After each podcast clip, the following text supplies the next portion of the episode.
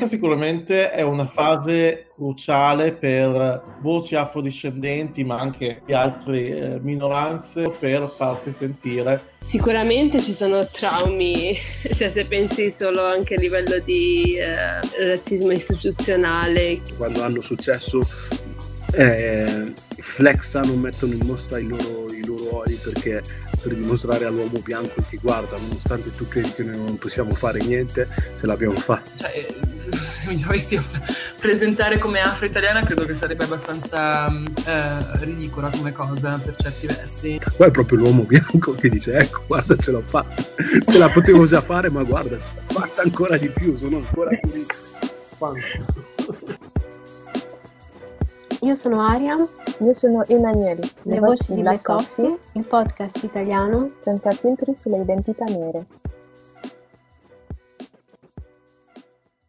Ciao, eccoci al nuovo episodio di uh, Black Coffee. Ciao Ariam. Ciao Emanuele. Oggi abbiamo come ospite Letizia uh, Wedraogo che um, ha la pagina Instagram Yunengamat. Ok, sì. Facciamo sempre questa domanda all'inizio, se ci puoi dire chi sei e cosa fai. Allora, eh, beh, innanzitutto buon, buongiorno, buonasera a tutte le persone che ci stanno ascoltando e grazie a voi per, per questo bellissimo invito a prendere parte, insomma, a questo giro di, di conversazioni sul, sulle realtà del nostro, delle nostre comunità. Eh, come ha detto Emanuele, io mi chiamo Letizia. Um, sono una studentessa di um, geografia dello sviluppo, tra virgolette, dello sviluppo. Poi magari vi spiego perché eh, per me sono essenziali le virgolette e studio appunto, sono in master uh, all'École Normale Supérieure di Parigi. Poi accanto, insomma, faccio anche uh, la scrittrice. Vorrei diventasse un mestiere a insomma a tutto tondo, uh, però ora è, rappresenta molto di più una passione. E, e, poi faccio anche l'attivista, diciamo, sia sui social, insomma, in ambito proprio di divulgazione, sia anche nella, nella, vita vera tramite appunto, insomma, i canali tradizionali di, dell'attivismo, diciamo, antirazzista e femminista intersezionale. Ok, grazie di eh, essersi eh, introdotta. Io ti ho scoperta per articoli che ho trovato su di te eh, per la lettera che eh, avevi scritto dopo che ci fossero stati trovati degli insulti razzisti nella tua università, che all'epoca era quella di Ca' Foscari, è vero? Sì, sì, era Ca' Foscari a Venezia, sì, sì. Come mai ti è venuta l'idea di scrivere questa lettera e come? Perché tu hai fatto questa lettera l'hai postata su internet e poi eh, sono arrivate eh, delle testate giornalistiche eh, per chiederti perché hai scritto questa lettera. Allora, um, sì, insomma, io appunto la, lavoravo um, nella biblioteca, cioè in una delle biblioteche universitarie come collaboratrice uh, e addetta al pubblico. Mi ricordo che era marzo, uh, marzo del 2018, che poi il 2018 è davvero stato un anno terribile per um, tutte le, uh, come dire, le persone, diciamo, non bianche italiane autoctone, diciamo. E praticamente, appunto, uh, lavoravo in questa biblioteca.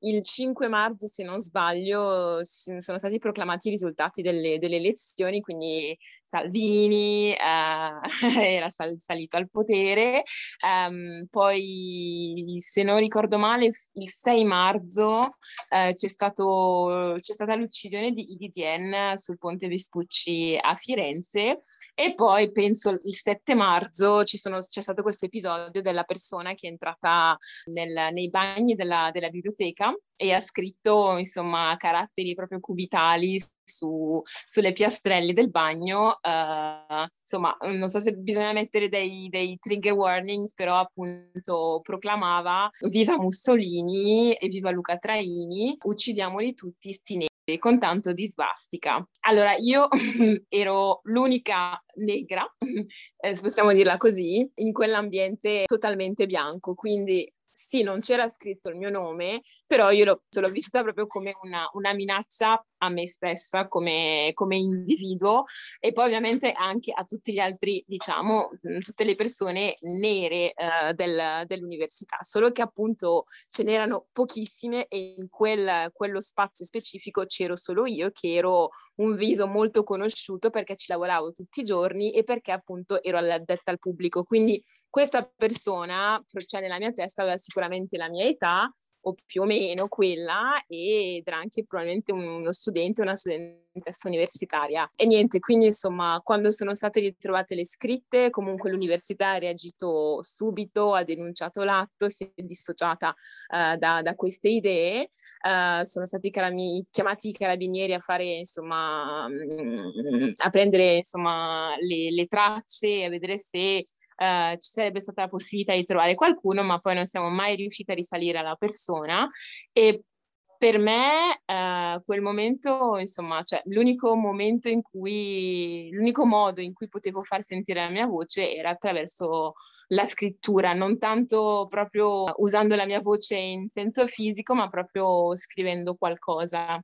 E, e, niente, quindi appunto io ho scritto questa lettera aperta che mi ricordo benissimo, ce l'ho ancora la versione manoscritta su un quadernetto di, di università che avevo eh, scritto tra una pausa e, e l'altra, mh, mm, insomma, da una lezione all'altra. E poi l'avevo ritrascritta e l'abbiamo pubblicata sul, sul blog degli studenti del collegio eh, di merito dove io stavo. In pochissimo tempo la lettera è diventata virale, quindi noi eravamo abituati abituati comunque a, non so, delle, delle visualizzazioni dell'ordine delle centinaia, mai di più. E, e, tutti sono diventati abbastanza, come dire, eccitati da questa cosa perché le visualizzazioni sono salite a migliaia e migliaia e se non ricordo male alla fine, poi ovviamente gli articoli sono ancora consultabili, quindi poi si affievolisce il tutto, però appunto erano un, tipo un 30.000 visualizzazioni, cose mai viste sul nostro blog. Quindi allora, in quel momento, secondo me, le persone,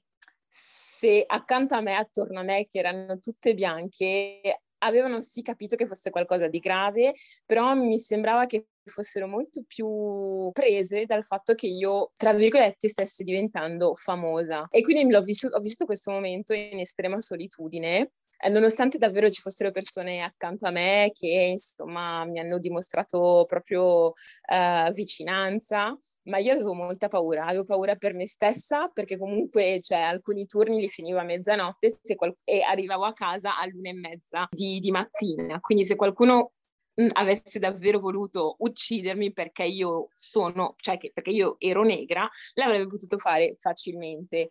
Quindi l'ho vissuta in estrema, in estrema solitudine, con estrema paura.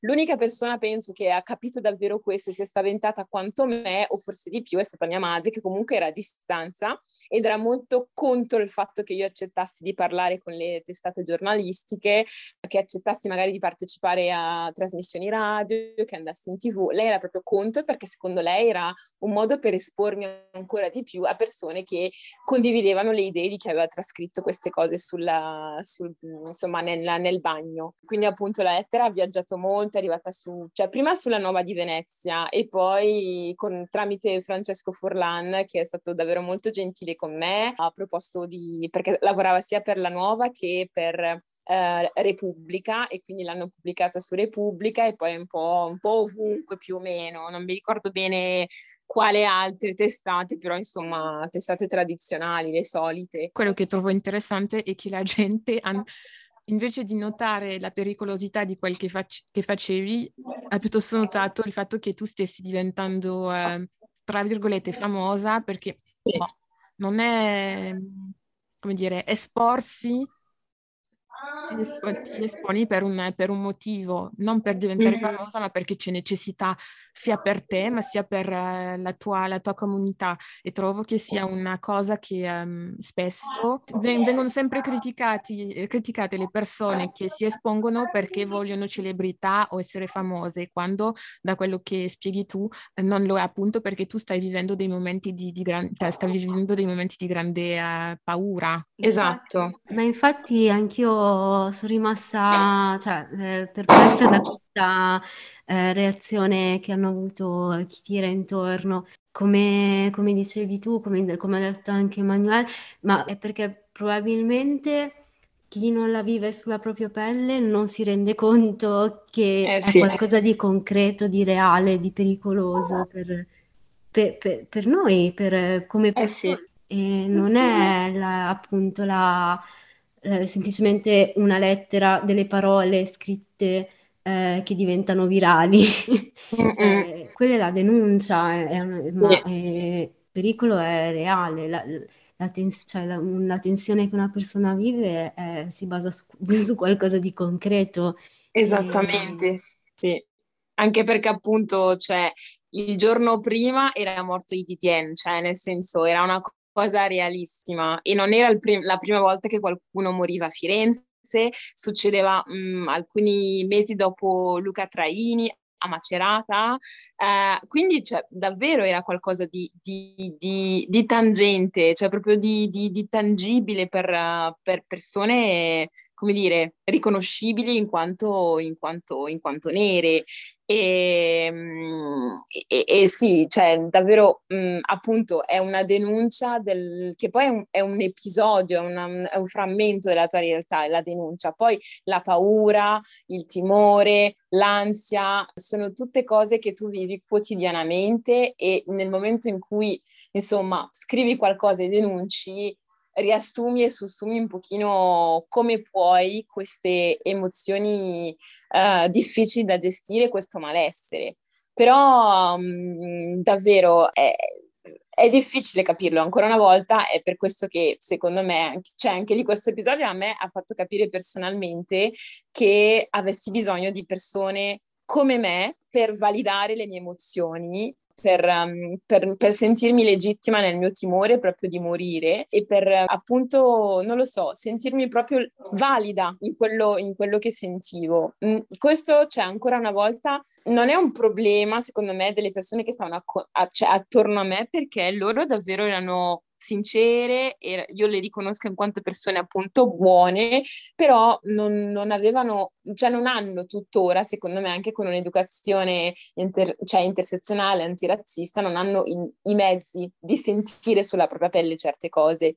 Quindi, cioè, secondo me in questo caso l'empatia, non lo so, eh, eh, in termini matematici è limite che tende all'empatia, perché non potrai mai immedesimarti a- in- interamente in qualcuno, soprattutto per, questi, per questi, queste categorizzazioni in particolare. Poi appunto, cioè, non so come persone bianche eh, abbiano vissuto l'anno 2018, però è stato un anno terribile, terribile proprio, cioè, s- sono mh, state aggredite un sacco di persone, sono state ferite tantissime persone, ne sono morte eh, altrettante e, e io quell'estate l'ho vissuta malissimo, avevo paura per mio fratello a lasciarlo, non so, in oratorio, avevo paura per mia madre che lavora in casa di riposo, avevo paura per mio padre, avevo paura per tutti i miei amici che non erano bianchi e che potevano essere appunto, cioè che non erano la norma, cioè che è la norma della persona bianca, cis, etero, abile, ricca, eccetera, eccetera. Però quell'estate in particolare siamo stati davvero, uh, come dire, l'alveo di, di, di queste minacce di queste aggressioni, di, di, questo, non so, di questa alterizzazione estrema che portava alla nostra morte proprio. Ma eh, sai, io in realtà ehm, ho, una- ho avuto una percezione diversa in quel periodo, nel Mhm. senso che, mm, cioè, è vero che venivamo a sapere sempre più e più di episodi violenti e di razzismo, eh, violenti verbalmente o anche fisicamente, che hanno portato anche a delle tragedie. Però la sensazione è che, la- che ho avuto io è che la paura era causata principalmente da un- un'attenzione estrema a questi episodi che prima non c'era. Ah, sì, sì, sì, sono perché- d'accordo. perché io mi ricordo che in quel periodo eh, ero stata contattata anche da, dei giornalisti, dei giovani giornalisti, che eh, siccome io ho realizzato un documentario, in quel periodo lo stavo portando, eh, stavo facendo le proiezioni, mi è capitato di, di, insomma, che venisse segnalato il mio nome per, per Mhm. parlare appunto di, di razzismo in Italia. E, mm, E mi ricordo perfettamente che almeno in due o tre occasioni mi è stato chiesto, ah, adesso però eh, il razzismo è peggiorato in Italia, cioè adesso che c'è Salvini, eh, no, adesso che... Ha... E io dicevo, ma sì, nel senso, il razzismo c'è sempre stato, adesso ne state parlando tutti. Sì. Mentre prima no, tant'è vero che io ho citato degli episodi successi nel 2012, nel 2013, anche eh, abbastanza gravi, molto gravi, mm-hmm. Uh-huh. Eh, non, non, di violenza fisica, ma comunque violenza istituzionale, perché ero, la, cerco di essere breve anche se non sono capace, ma eravamo in questo parco eh, a girare un video musicale di un amico artista e in centro a Milano e, e saremmo state, non so, una quindicina di persone, forse, di uh-huh. cui tutti neri, tranne eh, due, due, o tre ragazzi bianchi. E nella, la, era un campetto da ba- eh, eravamo, ci trovavamo in un campetto ba- da basket e, e, a un certo punto, mentre eh, stavamo facendo le riprese, e in quel momento eravamo eh, tutti intorno a una panchina, chi seduto e chi in piedi dietro, con il cameraman davanti che riprendeva a un certo punto ci siamo trovati circondati da una dozzina, forse anche di più, di carabinieri in antisommossa.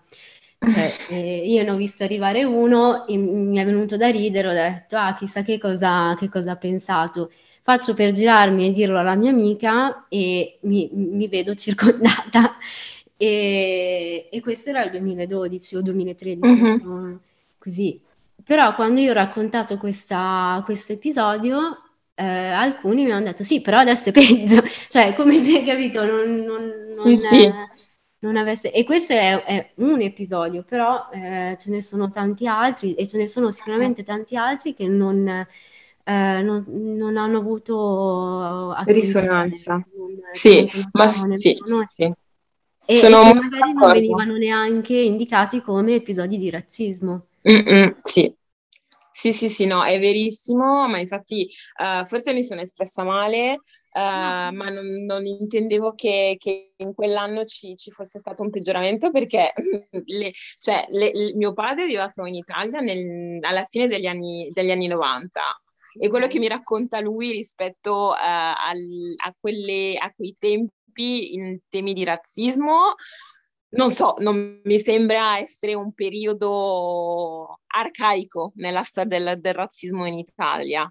Eh, e poi cioè, io sono arrivata in Italia molto più tardi di mio padre, nel 2008 insieme a mia madre, e nel 2008 veniva ucciso Abba a, a Milano. Quindi, cioè, nel senso, noi in quanto persone razzializzate abbiamo sempre vissuto eh, anche un pochino per, um, per mimesi eh, queste violenze fatte su, su altri corpi neri, che fossero verbali, che fossero fisiche, psicologiche, eh, insomma, mh, mm, qualunque fosse il tipo di violenza, secondo me mh, mm, è molto mh, mm, naturale anche viverle per, per mimesi. Però nel, 2000, nel 2018, secondo me, eh, appunto c'è stata una mediatizzazione estrema e una una, pornografia del dolore eh, ancora più esasperata, che secondo me ha, eh, cioè io mi sentivo proprio in ansia a, a, guardare il telegiornale, ad entrare su Facebook, eh, a, non so, a leggere i, i, i conteggi eh, del Uh, insomma, del, delle persone aggredite, anche perché se non sbaglio c'era stata un, ad una certa una, una, mappa del razzismo, cioè fatta, non mi ricordo da chi, però c'era una mappa con de, del, degli hotspot, dei puntini rossi in giro per l'Italia che segnavano gli attacchi avvenuti uh, su, base, su base giornaliera. E oltre alla vera violenza, questa violenza mediatica del racconto fatto male di queste violenze subite, che non rendevano giustizia e non raccontavano appunto in maniera eh, veridica, comunque il più veridica possibile, eh, questi, questi eventi, mi sembrava ancora più doloroso perché io non vedevo nessuna, cioè, n- nessuna mh, direzionalità positiva nel cambiamento di queste cose. Quindi mh, sono stata molto esausta quell'anno, eh, proprio per, um, per, la mediatizzazione estrema. Eh, che poi la mediatizzazione estrema di certe cose secondo me serve, ma servono dei codici etici per poterlo fare. E lì non, non c'erano codici etici, anche perché poi si negava sempre che fossero, cioè la matrice, il movente razzista molto spesso era, era negato, era insomma eh, attenuato e, mm, e quindi insomma era, era molto non lo so, non era, non era un bel momento, quando prima forse uh, non, non, c'era questa attenzione e non, non eravamo... Uh, cioè non, non, dovevamo essere strumentalizzati in quel momento per un, un, certo volere politico, perché alla fine è quello che ci succede sempre in quanto persone razzializzate, uh, di essere sempre a seconda del momento politico ignorate o super esposte. E, e quindi cioè, per me questa è un'altra violenza ancora. Quindi secondo me il 2018, è stato un, dire, un, un intersecarsi di, di, vari tipi di violenza sul, sul piano del razzismo in Italia. Sì, assolutamente. E la cosa che io ho trovato interessante in quel periodo, che comunque, cioè, sono d'accordo con te, non è stato, non, non è stato per niente un bel periodo, però la cosa che io ho visto positiva è che a un certo punto sia appunto, cioè i giornalisti comunque super interessati a questi, a questi casi di violenza, di discriminazione, di razzismo, hanno fatto in un certo senso emergere dei movimenti antirazzisti molto mm-hmm. più, eh, come dire, forse no, non dico consapevoli, però comunque si parlava, se ne parlava. Si parlava di razzismo, non so come dire, ed era Sì, una sì, cosa che, che molti iniziavano a vedere, cosa che prima no. Quindi da un lato il fatto che, cioè, non che ovviamente sono successe un sacco di cose orribili e che non, non possono avere un, un- un lato positivo, però in molti, dopo che eh, Salvini non è più al governo, non ha- hanno smesso di parlare di razzismo. Sì. Quindi capi- cioè, se devo trovare un lato positivo di quel periodo è che si poteva parlare apertamente, pubblicamente di razzismo, mentre Mhm. adesso siamo tornati ad essere noi eh, a fare no, il vittimismo Ah, o, o altro. Quindi Sì. volevo, volevo condividere questa, questa riflessione. Sì, sì, che è molto simile anche a quello che è successo l'anno scorso dal 25 maggio fino, diciamo, a settembre. E poi è morto Willy Montero e mm, no, basta, non era più razzismo, eh, non era neanche tanto fascismo, erano risse di quartiere, quando tre mesi prima e per tutta l'estate avevamo scoperto il movimento Black Lives Matter. E quando appunto, infatti in quel momento io avevo anche scritto un, un articolo per l'Espresso eh, cioè il cui titolo, non so poi se è stato mantenuto, era Affrancarsi dagli Stati Uniti, perché il, l'antirazzismo all'italiana non è per niente eh, radicato in quello che è la storia del razzismo fatto, eh, cioè che è le, la, le, le, la fattispecie proprio del, dell'Italia, con tutte le sue specificità. Mm-hmm. E l'antirazzismo eh, secondo me deve essere situato, cioè non può essere un antirazzismo universale, cioè è possibile secondo me trarre dei, eh, dei, dei punti di, di, raccordo tra i vari movimenti, però ogni luogo ha delle specificità proprie che secondo me appunto eh, infondono materia ehm, e, e, e, veridicità alle lotte antirazziste che ci possono essere. Uh, noi, noi cioè, il, Black Lives Matter in, cioè, negli Stati Uniti uh, è, è, diverso, cioè anche soltanto nel continente americano, uh, Black Lives Matter negli Stati Uniti è diverso da Black Lives Matter uh, in Brasile, cioè la morte di, di George Floyd non, non, è uguale alla morte di Marielle Franco e, e, così via, insomma, così come la morte di Sumaila Sacco non è uguale alla morte di, di Willy, cioè quindi insomma ci sono delle specificità nello stesso territorio e poi via via c'è un pochino a matriosca le cose, eh, o comunque ehm, a forma di centri concentrici, le, le cose si, si, espandono, però non possiamo fare antirazzismo in Italia prendendo come modello gli Stati Uniti, perché è sempre un modo di indignarsi quando le violenze succedono oltreoceano e poi a quel punto può ritornare in una veste molto diversa e eh, moderna questo mito de- degli italiani brava gente, secondo me, che è deleterio, sempre e comunque, in tutte le vesti possibili e immaginabili.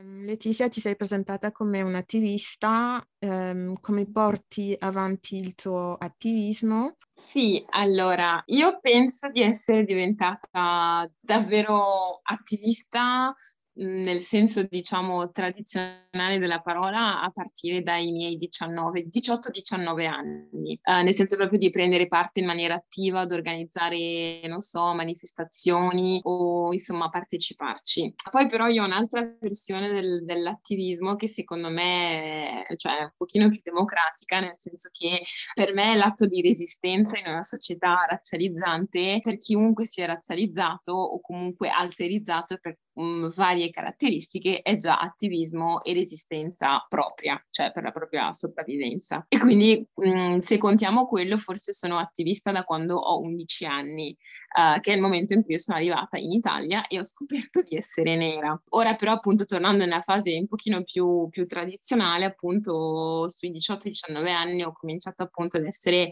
uh, molto, più, molto più presa da determinati argomenti e molto più vogliosa proprio di cioè di, di, agire. E quindi secondo me dai, dai 18 fino ai miei 22 anni ho condotto un attivismo uh, molto sfrenato, molto deleterio e tossico per me stessa, perché poi ci ho rimesso a livello della, della mia salute uh, fisica e mentale. Poi c'è stato il Covid, io appunto sono stata malissima proprio in quei, in quei periodi e poi piano piano quando ho cominciato a stare meglio eh, e a, insomma, a guarire un pochino da, dalla, cioè dalla, mia malattia che, che è una, una, depressione cronica, ho cominciato a ritornare un pochino di più eh, e poi quel, quel periodo per me in cui ero inattiva è cominciato secondo me a partire da, proprio dalla morte di George Floyd, perché io non ero più capace di fare niente, io stessa non, non, non stavo bene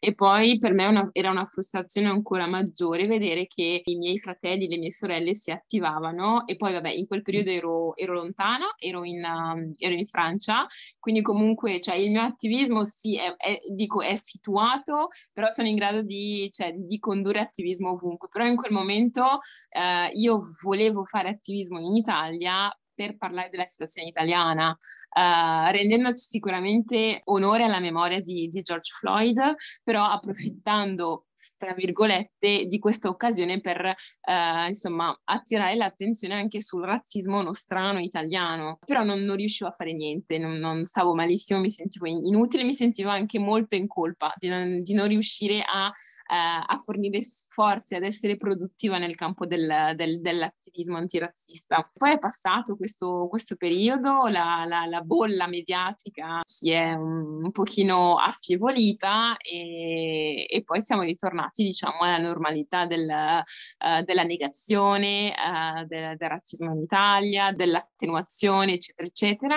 uh, e poi a partire da febbraio uh, 2021, quando proprio appunto ho cominciato a stare meglio, a recuperare un pochino di, di forze, ho cominciato ad utilizzare Instagram uh, per, uh, insomma, per fare dei post. In realtà ho iniziato con una rubrica sulla filosofia africana classica e appunto insomma cioè, si, si iscrive sicuramente nel progetto più grande che è quello della decolonizzazione perché cioè, se si potesse aggiungere un altro epiteto al mio attivismo sarebbe sarebbe un attivismo cioè, proprio decoloniale. Quindi si iscriveva in questa ottica di decentrarsi dalla filosofia occidentale, ma anche nello svelare i, i legami insiti eh, della filosofia occidentale con la filosofia africana che e soprattutto uh, egizia che le ha fatto da, da matrice ma che poi è stata cancellata e soprattutto mh, mm, imbianchita o imbiancata, non so, penso imbianchita perché imbiancare è un pochino più sulla casa,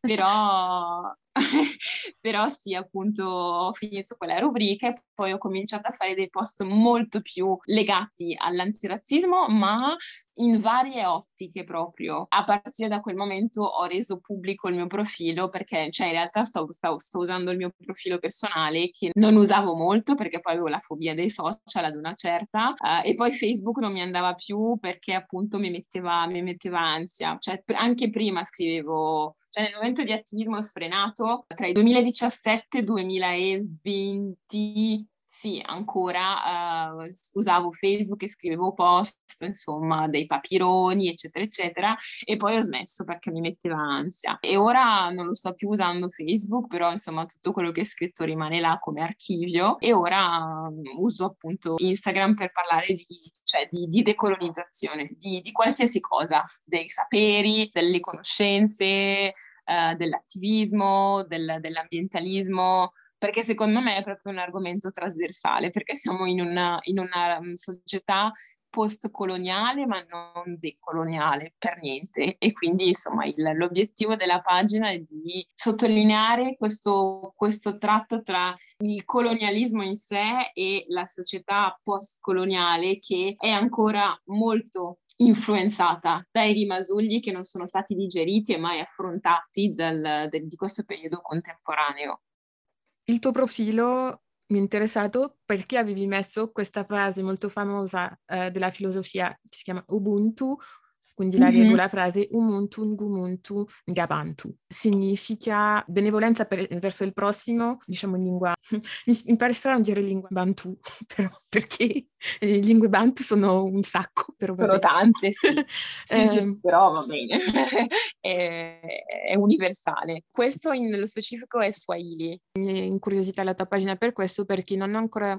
Cioè non conosco tante persone che quando parlano di... Uh, tutte le tematiche che, di cui parli tu hanno come base una filosofia bantu africana eh, mm-hmm. in generale, perché non si pensa che in Africa esista filosofia, no? Sì. Quindi se eh, ci puoi dire come questa filosofia dell'Ubuntu influenza quello che fai. Sì, appunto, Ubuntu significa io sono perché, perché, siamo. È la mia base proprio di, cioè, quello in cui mi radico per vivere la mia vita e poi per condurre quello che è il mio attivismo. Appunto, secondo me è stata un, una transizione molto, cioè neanche fatta apposta, ma molto coerente perché prima ho fatto appunto questo, questa rubrica uh, di una trentina di post sulla filosofia africana classica, appunto, cioè ci tengo sempre a, a, rimarcare che si tratta della filosofia africana classica, dato che gli occidentali medi non esiste filosofia in Africa e, e tantomeno questa filosofia va periodizzata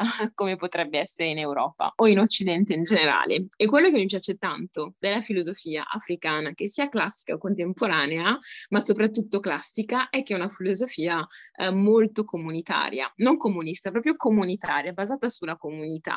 Cioè, mh, per, per la filosofia africana classica, il pensiero è molto coerente, poi è sicuramente ha delle specificità a seconda dei, dei luoghi, a seconda de, delle, delle persone, delle lingue, però Uh, c'è un filone che lega tutto questo, che è il benessere della comunità, mentre la filosofia europea occidentale classica, ma non solo, è molto individualizzata, cioè si conoscono le scuole di filosofia e si conoscono i filosofi. Ogni filosofo ha il proprio pensiero, quindi c'è un egocentrismo piuttosto esasperato nella, nella, nella filosofia uh, occidentale, cosa che non c'è Uh, nella, nella, filosofia africana, forse si vede di più uh, nella filosofia contemporanea, però ancora lì i filoni proprio, cioè le, le, scuole, sono dei vasi comunicanti, cioè non sono delle monadi separati alla Leibniz che non co- comunicano proprio. E questo è importante per me, cioè mh, proprio prendere quello come base perché è il fine del mio attivismo, riuscire a mettere al centro di tutto la cura per la comunità e l'importanza della comunità, cioè una comunità davvero tanto intersezionale, cioè io uso la parola intersezionale perché ora esiste, uh, ma la filosofia africana è intersezionale a prescindere, perché le diversità sono accettate, sono valorizzate ed è, sono la forza proprio della, della comunità. Quindi sì, sono delle comunità che, che valorizzano l'intersezionalità intersezionalità è un'intersezionalità, diciamo, secondo me, anacronistica come parola, ma non come modo di vivere. E quello è, secondo me, quello che manca di più. In generale nel nostro mondo, questi spazi di, di, cura, questi spazi in cui ogni persona, qualunque siano le proprie caratteristiche, si sente a proprio agio in quello spazio preciso e si sente anche vivificato e eh, potenziato dal fatto di, aver, di, saper, di poter contare su una comunità che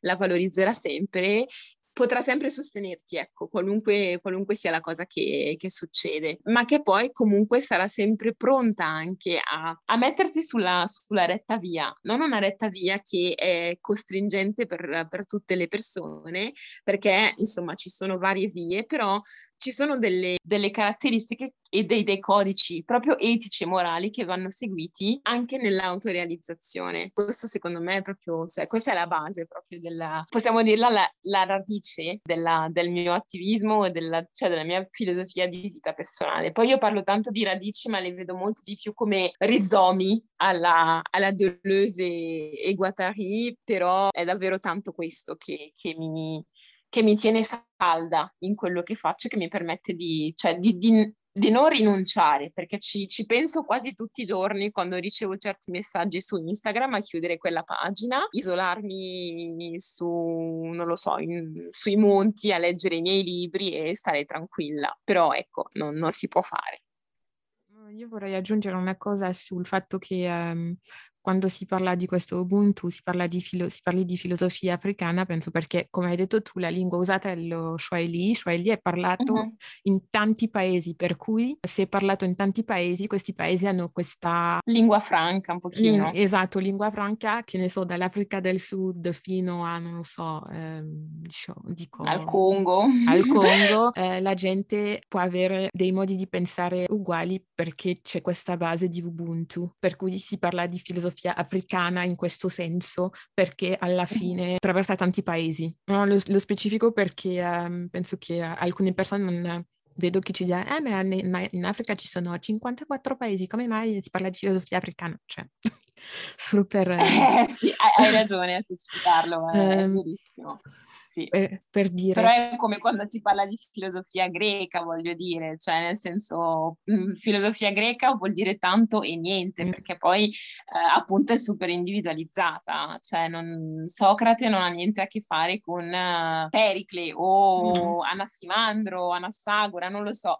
ci sono dei punti in comune, però non, non è la stessa cosa, cioè è stata super individualizzata già, dal, già dall'inizio, mentre in... Um, uh, in Africa, cioè si può parlare per esempio appunto per il periodo classico di, di una filosofia uh, bantu unitaria perché i popoli erano, come dire, molto legati e comunicavano, cioè c'erano già delle relazioni internazionali, anche se non, cioè, non c'erano nazioni nel, cioè, nel senso uh, odierno della parola. E poi sì, la gente può dire ci sono 54-55 paesi, però uh, questi paesi cioè, derivano da confini tracciati uh, a partire dal, dal, dall'Ottocento, dal, dal 1884-85.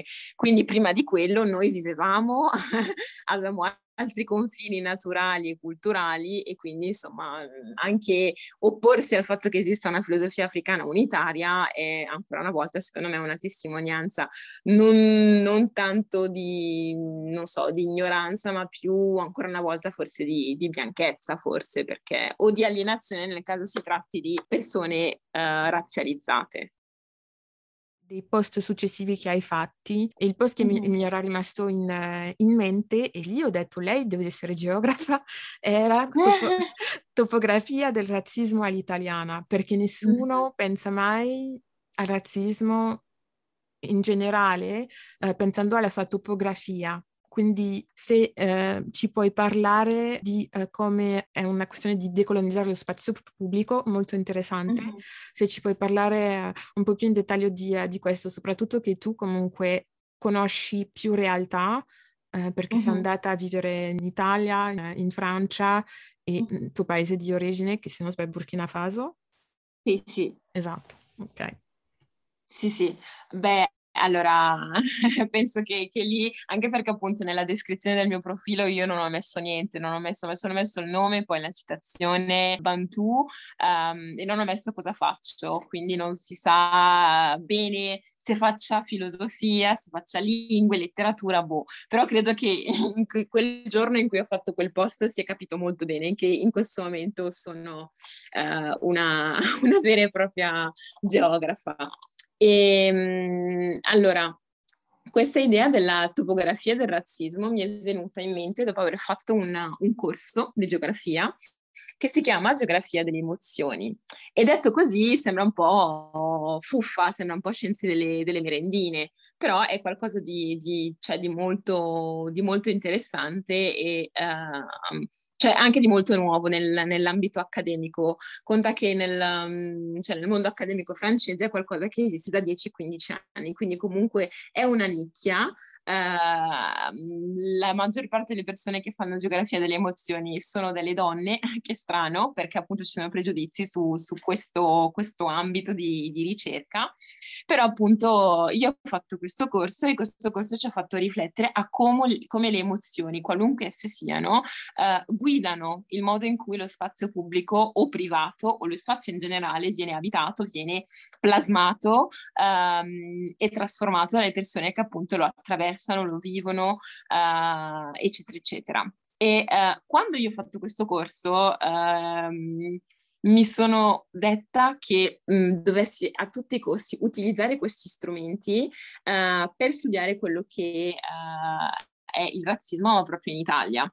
Uh, ovviamente uh, avendo come, come, basi o come, non so, uh, anche punti di riferimento altri contesti ehm, geografici in cui io ho vissuto proprio, che appunto possono essere il, il Burkina, dove io sono cresciuta fino ai 11 anni e poi ci sono anche tornata, possono essere anche il Portogallo dove io ho fatto l'Erasmus in triennale, possono essere anche insomma i, i, eh, l'Olanda eh, dove appunto sono, sono, stata anche lì per una summer school e, e poi appunto mh, la Francia che conosco da prima di, del, del mio master.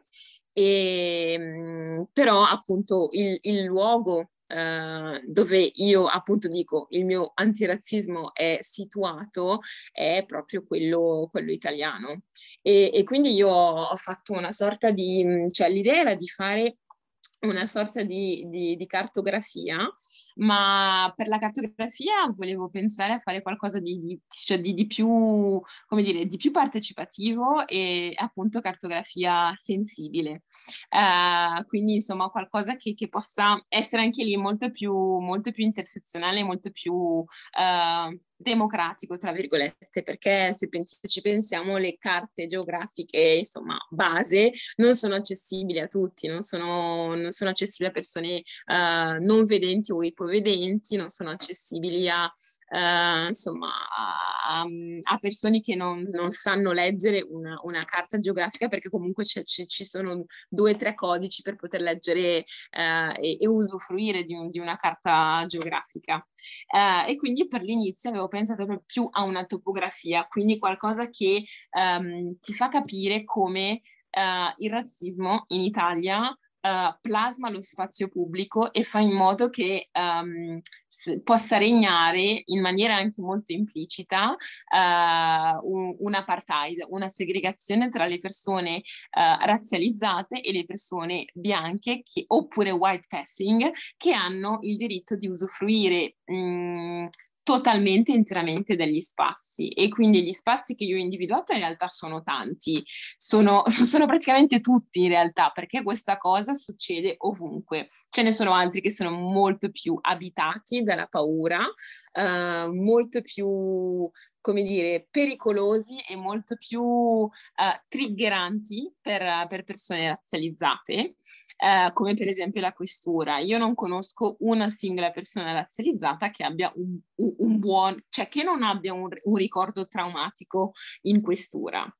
Uh, e, e, quindi appunto c'era la questura, c'era, non so, anche la chiesa, per esempio, dove magari uh, le persone rifiutano di darti il segno di pace perché sei nero, perché sei indiano, uh, perché sei cinese, eccetera, eccetera. C'è la scuola, che è il mio luogo prediletto di ricerca, perché io poi vorrei spingermi in, nel campo dell'educazione eh, inclusiva eh, e insomma con metodi diciamo um, altri che, cioè che possono valorizzare quelli che sono ormai chiamati i saperi del sud del mondo. Um, c'è um, c'è, non so, anche eh, cioè, la biblioteca, il, ci sono i negozi dove ti seguono eh, e ci sono tutti questi spazi mh, che per le persone razzializzate sono spazi in cui um, è difficile vivere, è difficile uh, avere piena, uh, pieno potere di sé, pieno potere di espressione Uh, di, della propria essenza e, um, e, soprattutto sono luoghi che producono uh, emozioni contrastanti uh, che, che, alimentano dei traumi.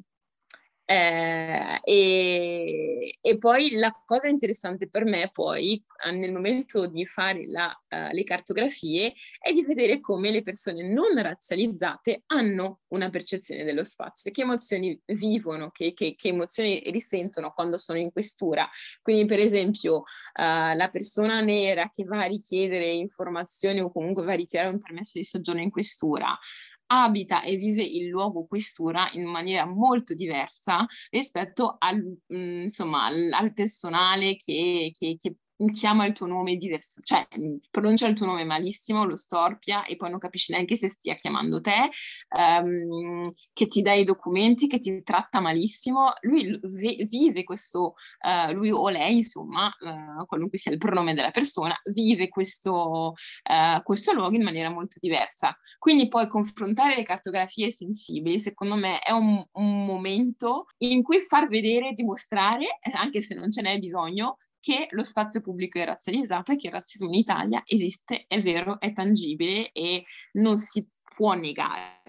Eh, quindi insomma questo è un pochino il progetto. Io poi le, lo, lo, vorrei proprio sviluppare in campo accademico, però ho troppi progetti per il mondo accademico, quindi mi, mi, sa che forse mi toccherà proprio fare un dottorato, non lo so, vedrò. La cosa più interessante secondo me è che al di là del, dell'ambito accademico, che mi serve appunto per mobilizzare delle risorse eh, degli autori che hanno già tra- lavorato su, sulla geografia dei luoghi, dei, delle emozioni, legati appunto a, a eventi di discriminazione di vario tipo, uh, è importante poter di fare una divulgazione molto più popolare. Uh, un manuale che possa servire alle persone che abitano lo spazio pubblico, ma soprattutto alle persone che studiano lo spazio pubblico per pensare dei luoghi di, di, inclusione, che per renderlo sempre più inclusivo. Quindi questo forse può aprire delle collaborazioni non ufficiali, ma implicite tra i vari attori del, dello spazio pubblico, quindi chi proprio costruisce la strada, chi costruisce la tettoia, non so, chi, chi pensa, chi finanzia la trasformazione dello spazio pubblico, chi ne è proprietario, perché cioè, è pubblico in teoria, quindi è di tutti, ma non è vero. Quindi questo è un pochino, è un pochino questo e poi soprattutto sarebbe molto bello se arrivassi in istanze decisionali, ma su quello davvero non ho, cioè, non ho grandi speranze e non ho grandi aspettative. Però è già bello se, se questo, cioè io non, non, so ora come ora se potrò svilupparla e renderla insomma un, un libro vero e proprio. Di sicuro in ambito accademico è molto facile perché mi basta la mia volontà e l'approvazione del, del mio tutor di ricerca per proseguire. Per portarle insomma al, ad un pubblico più grande ci vogliono altre condizioni che non so se saranno riunite, però insomma un canale sempre non cioè, alternativo si trova sempre per per, per, poter diffondere certe cose. Quindi quel post in realtà mm, possiamo prenderlo un pochino come abstract della, della, della mia ricerca e poi ci lavoro per, per proseguire un pochino di più. Hai parlato della topografia, ma hai fatto anche il post sull'italiano brava gente di cui non si parla mai. Mm-hmm. E mm-hmm. quello l'avevo trovato molto interessante perché da dove è nato il mito, eh, anche mm-hmm. io, per esempio, quando sono venuta in Italia, cioè mia, mia famiglia era preoccupata che io venissi in Italia, perché la prima cosa che mi hanno detto è ma perché te ne vai lì? È un paese razzista, anche perché lì mia, mia madre ha perso una cugina lì che è morta assassinata. Per il, per il, razzismo. Quindi mm-hmm. quando ho preso questa decisione, cioè, tutti si sono preoccupati e io quando sono andata ho detto, vabbè, c'è il razzismo italiano, vabbè, sono ignoranti, cioè, vabbè, e mi sono accorta che tante persone nere francesi eh, uh-huh. quando andavano in Italia eh, gli italiani sono razzisti però vabbè ce li perdoniamo perché a fine boh sono simpatici sono ignoranti no? c'era eh un po' quel pensiero e poi rimanendoci mi sono resa conto che non è, non è ignoranza, è proprio un costrutto ben fatto, ma eh sì. che bisogna smantellare. Sì, sì, sì, assolutamente. Infatti su questo io di recente ho letto un libro di, uh, che si chiama La pensée blanche, quindi il pensiero bianco, di Liliane Thuram. Poi vabbè, lui non è un autore di professione, però comunque, cioè il libro in particolare non, non mi è piaciuto molto in generale, però comunque c'è una parte parte molto interessante in cui lui afferma che non si può giustificare il razzismo dicendo che, che si tratti di ignoranza, perché in realtà l'ignoranza è potere. E non mi ricordo la parola che, che ha usato, però era tipo la radice ignoranza in greco più potere in greco. E appunto per lui, cioè lui afferma che eh, essere ignoranti è un potere e un privilegio di determinate persone che se lo possono permettere di ignorare, però è una scelta, quindi bisogna sempre più, cioè se proprio vogliamo usare la scusa dell'ignoranza, dobbiamo svelarne i, i, meccanismi insiti che sono ancora una volta dei meccanismi di potere e dei meccanismi di, di scelta che non tutte le persone hanno. E sì, questo mito non, non, è ancora, non, è ancora, passato, non so se passerà mai perché affinché non ci vogliamo mettere dentro le mani per frugare e uh, accettarlo prima di tutto, accettare che, che siamo così. Cioè, allora, io non dirò che siamo così, dirò che sono così loro perché anche lì secondo me è un problema un po', cioè ci sto pensando, ci ho sempre pensato sbagliato nel dire sì, se io mi considero una persona biculturale, binazionale, anche se non ho la cittadinanza, quindi anche se io mi considero italiana, quanto del, del, della storia italiana mi appartiene davvero? Io, in quanto italiana nera, non posso vivere la storia del colonialismo dalla parte dei colonialisti, la devo per forza vivere dalla, dalla, dalla parte delle persone che sono state colonizzate. Quindi in questo momento io posso dire che uh, il mito di italiani brava gente è un mito delle persone bianche, italiane autoctone. Non è un mito che mi appartiene perché io non mi posso in- cioè, permettere, a me non viene neanche concesso di, essere, di chiamarmi italiana, quindi figurati se mi danno anche il privilegio di assumermi questo mito e di farlo mio. Non è possibile. Dobbiamo fare i conti con, con questa storia, è sempre la stessa storia. Si ricorda da decenni che l'Italia deve fare i conti col suo passato coloniale, che è finito neanche un secolo fa, cioè non, siamo, non, abbiamo neanche raggiunto il secolo della fine del colonialismo italiano, quindi davvero è giovanissimo e meno di un secolo è l'età del nonno di qualcuno, del bisnonno di qualcuno che è ancora in vita, quindi non è un periodo così lontano, è un periodo tangente, cioè che, che produce ancora narrazione, che, produce, cioè che, che, plasma ancora le nostre realtà.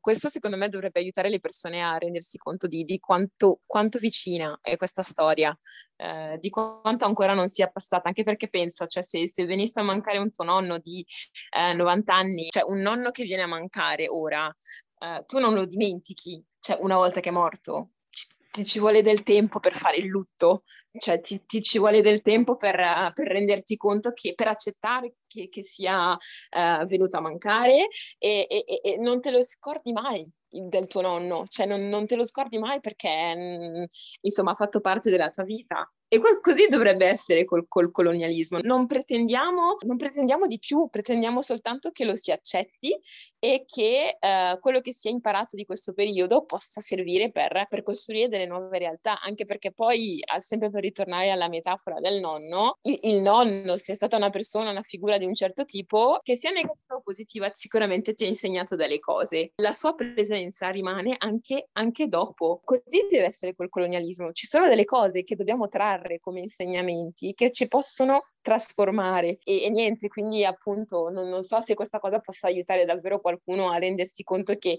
non si tratta di, del periodo del, della schiavitù, cioè non siamo nel 1400, non so, uh, 88 per esempio, siamo, parliamo del 1938, parliamo del, cioè, di, di, di quel periodo Infatti per questo ehm, io, cioè io ho pensato, pensavo a questo, questo, paragone molto tempo prima, però poi un'amica eh, in particolare mi aveva portato dei quaderni del, del, proprio nonno che aveva proprio trascritto quando era, era stato in, in, Africa, perché era stato due anni durante la, la spedizione, una, una, spedizione in Libia. E quindi insomma cioè, lei mi aveva proprio riportato questi quaderni, io ci avevo fatto un sacco di foto e lui racconta la sua esperienza in Libia, cioè nel senso, uh, lei ha la mia età, ha 20, 24 anni adesso, suo nonno è una presenza tangente, le cose che ha scritto su, su come ha vissuto quel periodo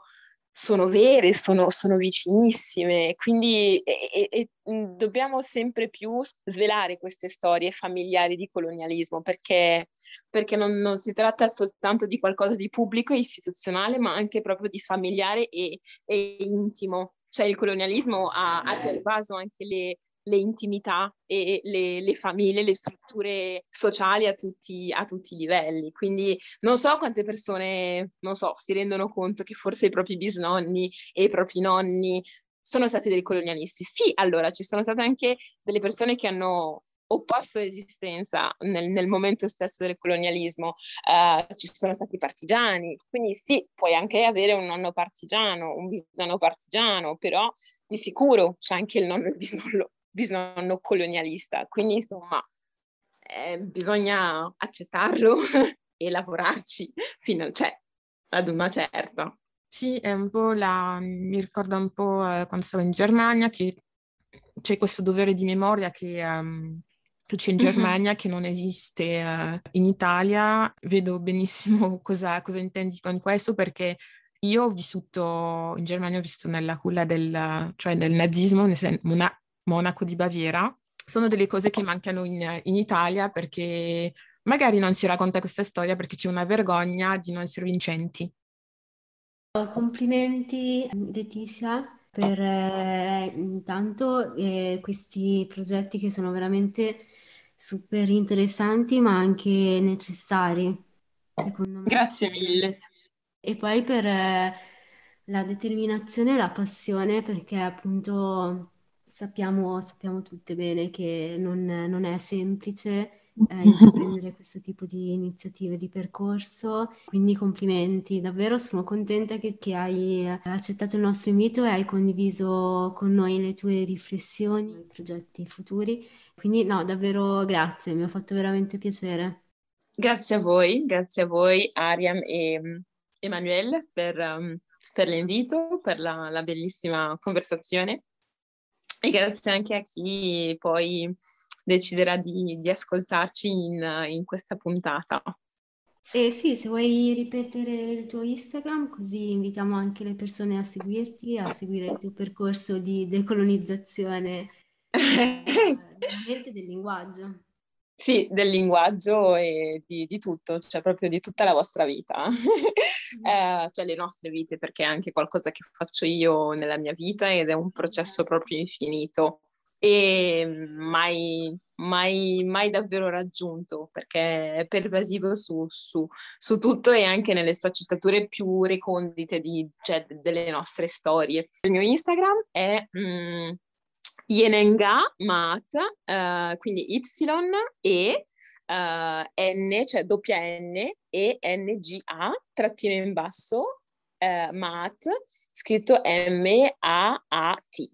È un po' complicato, però vabbè, ormai non lo voglio più cambiare perché mi ci sono affezionata e perché ha un, un significato proprio tanto tanto fortificante per me, quindi vabbè. E quindi sì, rimane questo. No, vabbè, l'hai spiegato esatto. e invitiamo i nostri ascoltatori, se già non lo facessero, di, di seguirti. Grazie mille. Grazie a te. Chiudo qua la registrazione. Oh. Grazie per aver ascoltato questo episodio di Black Coffee. Vi ricordiamo che tutti gli episodi li potete trovare su Podbean, Spotify e tutte le piattaforme in cui ascoltate i vostri podcast preferiti. Ci trovate anche su Instagram come blackcoffee-pdc dove potrete seguire i contenuti che vi proponiamo ogni settimana, ma soprattutto dove ci potete mandare i vostri pensieri, commenti e storie che volete condividere. O se preferite potrete contattarci via mail all'indirizzo blackcoffeepdc.gmail.com e vi aspettiamo per il prossimo caffè.